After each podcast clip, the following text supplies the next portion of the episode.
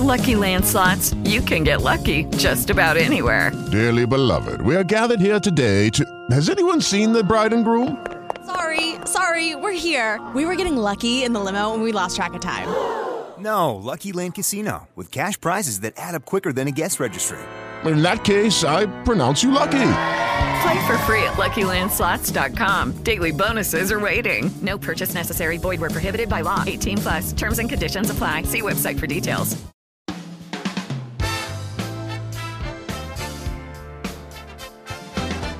Two Titans in radio come together for one great segment.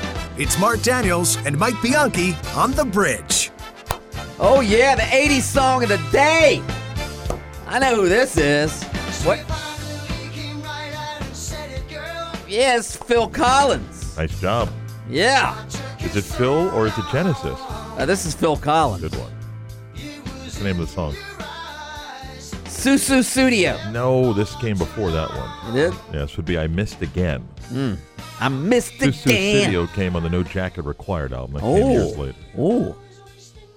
What about that one Phil Collins song, I Don't Care Anymore? Uh-huh. Remember that one? I do. You know, you know the backstory of that song, right? What is it, Mike? Something about he saw some. It's never good when you begin with something about it. I'm, I'm kind of anticipating you have the exact Do you know it? No, I don't. It's something about Apparently, you don't either. he saw some crime being committed. Uh-huh.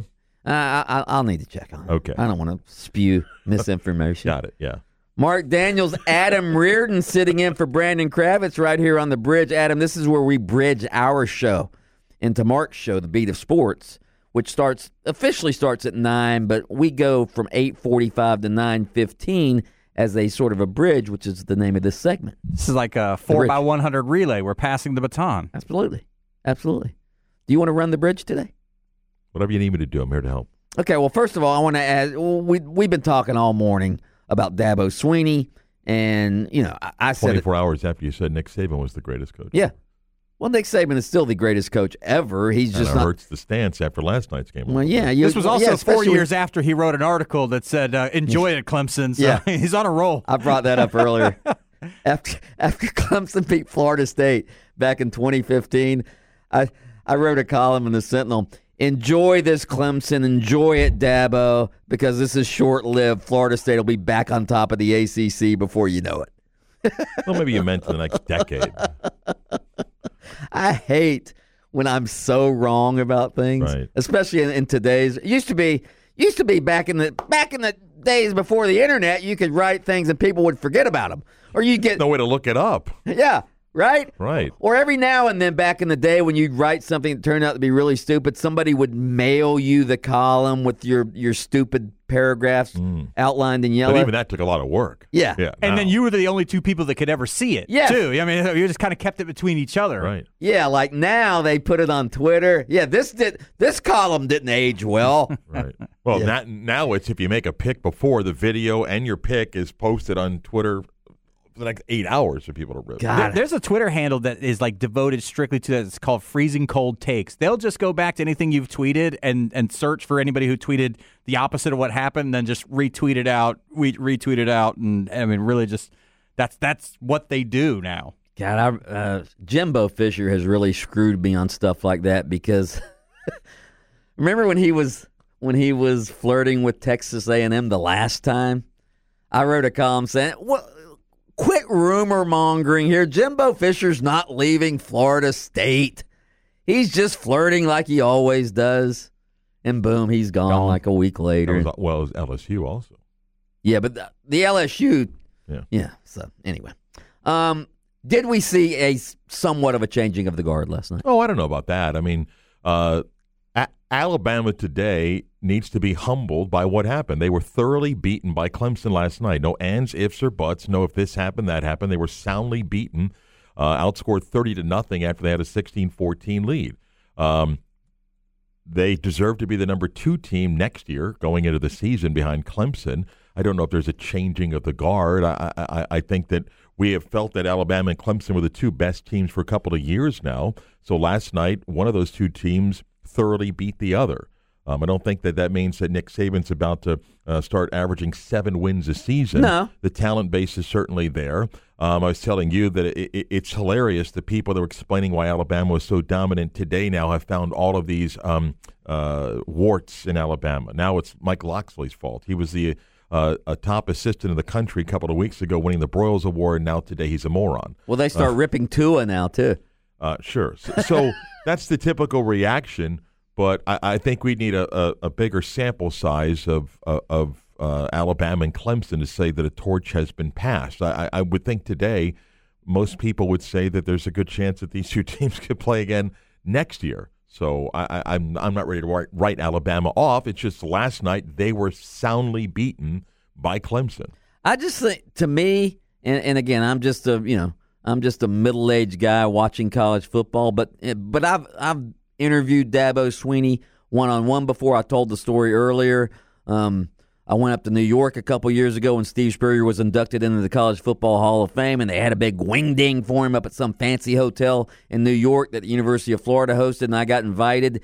And I look over uh, during this party, and Dabo Swinney and his wife are over there.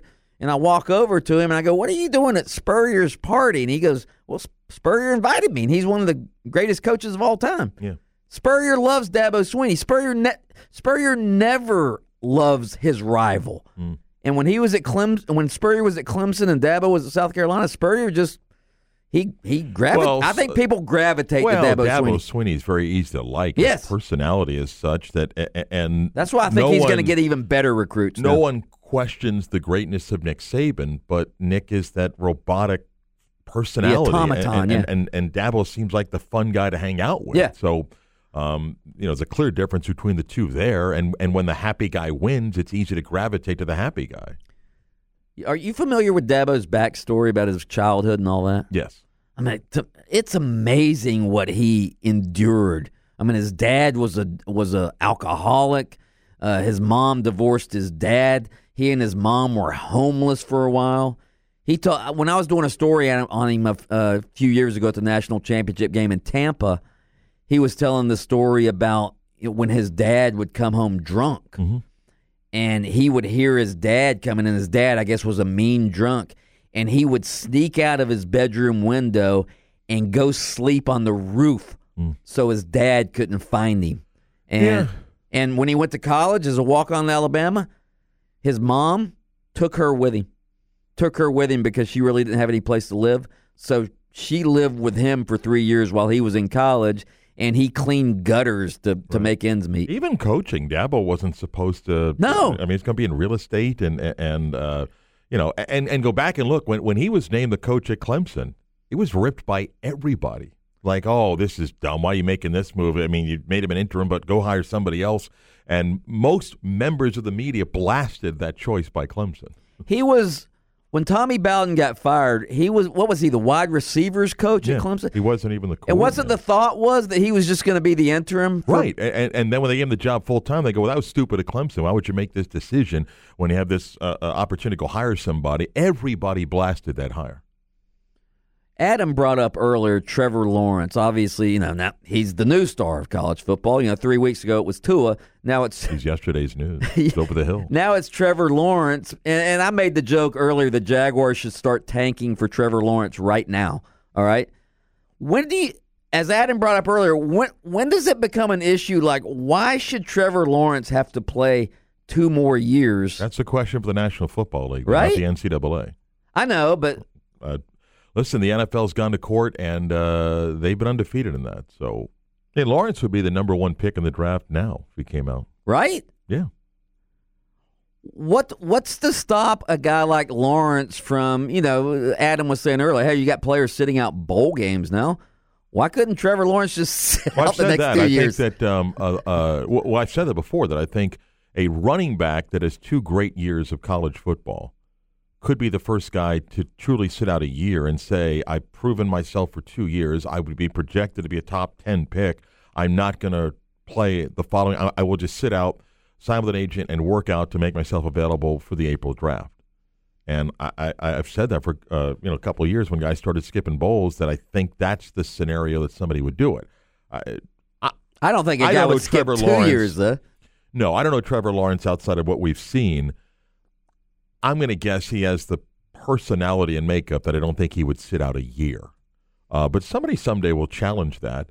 Um, I don't know if somebody's going to try to go to court to challenge the NFL because, again, they've won every time on this case. Ask Maurice Clarett um, of his long battle. And, um, you know, the league is. People said about Leonard Fournette, that Fournette shouldn't have played even that last year at LSU.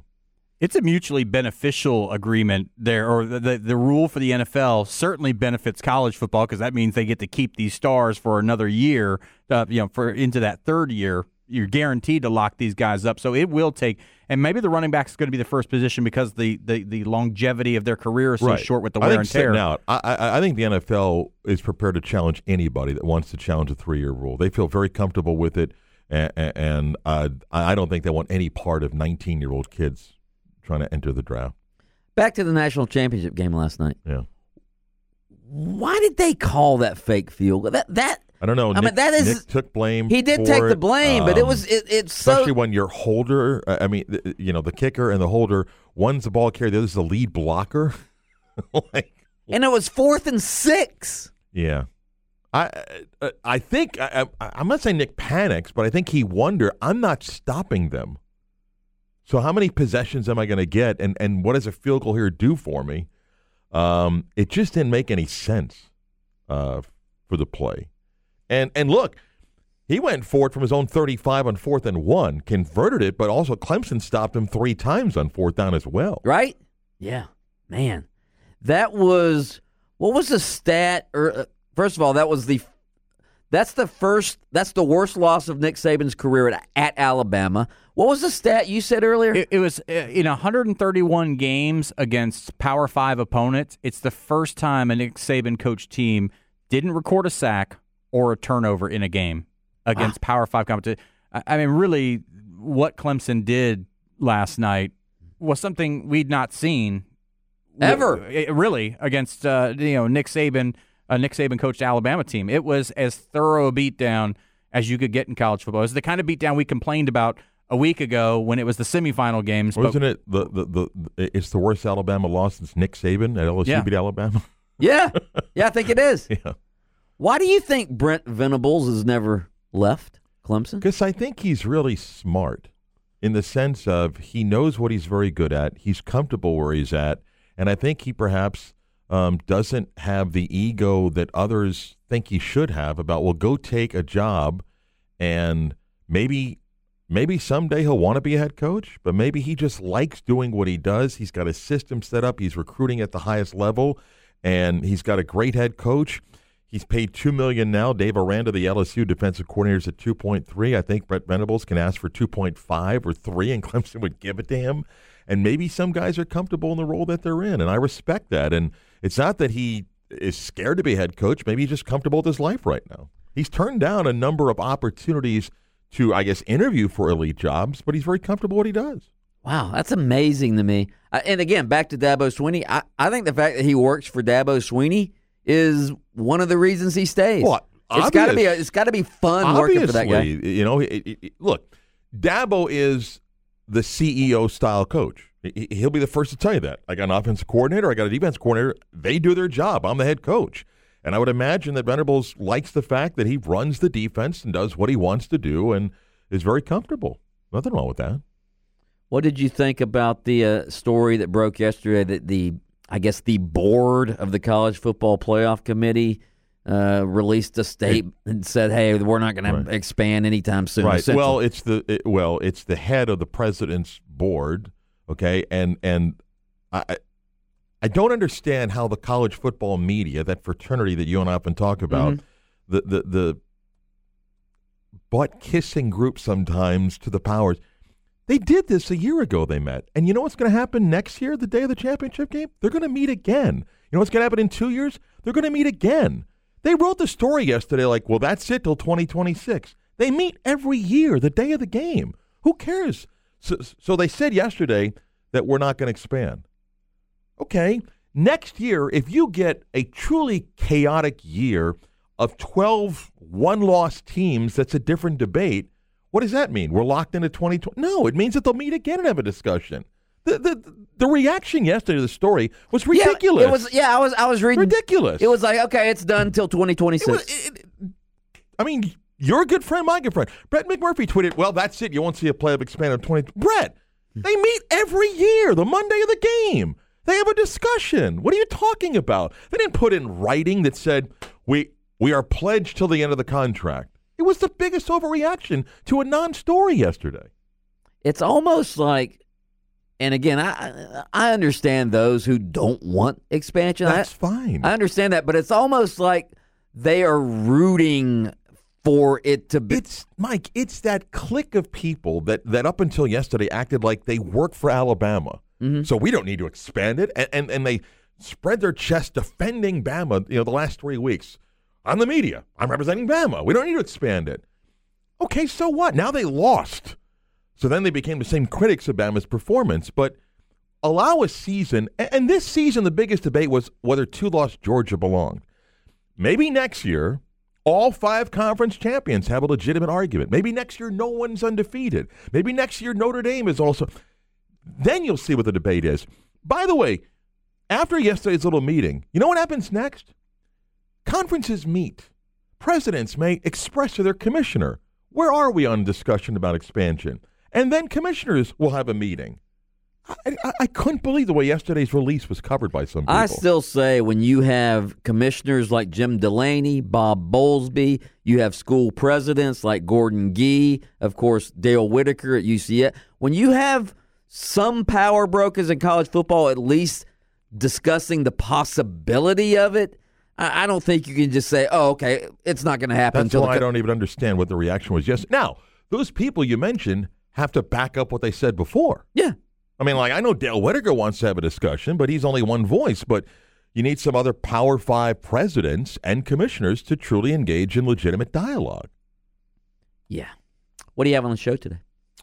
Uh, we'll talk more about this. Uh, uh, you know, the game last night and, and how the college football season uh, went.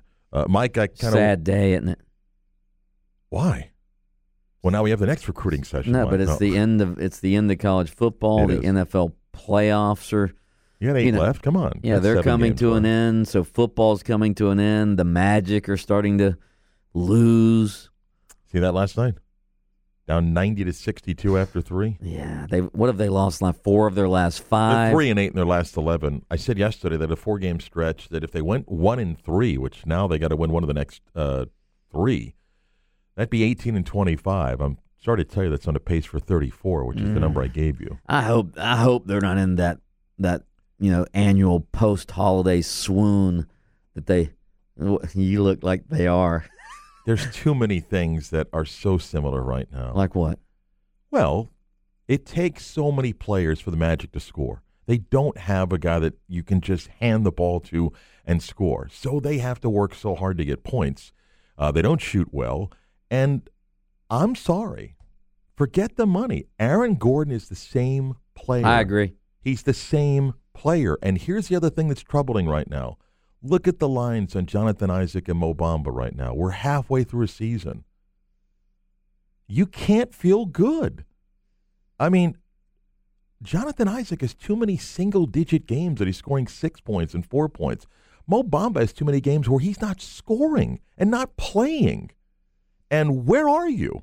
Because remember, if you're going to commit to sign Nick Vucevic, your free agent money's gone. And, and Nick has made a case to be signed, but there's some troubling signs that you would hope halfway through the season you'd feel better about the development of Isaac and Bamba and Aaron Gordon, and it it it's got too many traits of what we've seen the last few years right now. You just answered my question. That's why it's a depressing time. What were you going to say? I, I interrupted you in the middle of your. I don't know. You don't remember? Were I don't remember. No. Oh, I'm you were sure talking about what you you were talking about what you were going to have on the show today. Well, we're talking about the uh, you know the, the game last night, the Magic, and have you followed the story of uh, uh, the women's basketball player in Alabama, uh, Maori Davenport, one of the uh, top women's high school players. She plays for our country, helps win a gold medal for the under 18 U.S. team. Uh, she receives a check from USA Basketball for expenses, except you're supposed to check with the high school uh, uh, association in your state. And she got the check, she cashed the check when found out that it was a clerical mistake by USA Basketball. She then gives the money back. Mm-hmm. She's declared ineligible by the executive director for the, the Alabama High School Athletic Association Why? because he claims that she violated uh, their policy by accepting and cashing the money. She gave the money back, paid it in full. Why? Why would? Wait, USA Basketball admits it was a clerical mistake. USA Basketball admits that they didn't follow proper protocol. And the executive director single handedly has declared her ineligible for her senior It- year of high school. so he's getting all sorts of. Well, it, it's gotten some Criticism. attention. Jay Bill Bilas picked up on the story, and uh, yesterday was the appeal, and the executive director stands by his decision and says that we cannot allow precedent to be set that hey, everybody could say it was a mistake, a clerical mistake. She gave the money back. USA Basketball acknowledges they made the mistake, and he has banned her for her high school season. Wow. So uh, we'll talk to someone that's followed the story from the time that it broke.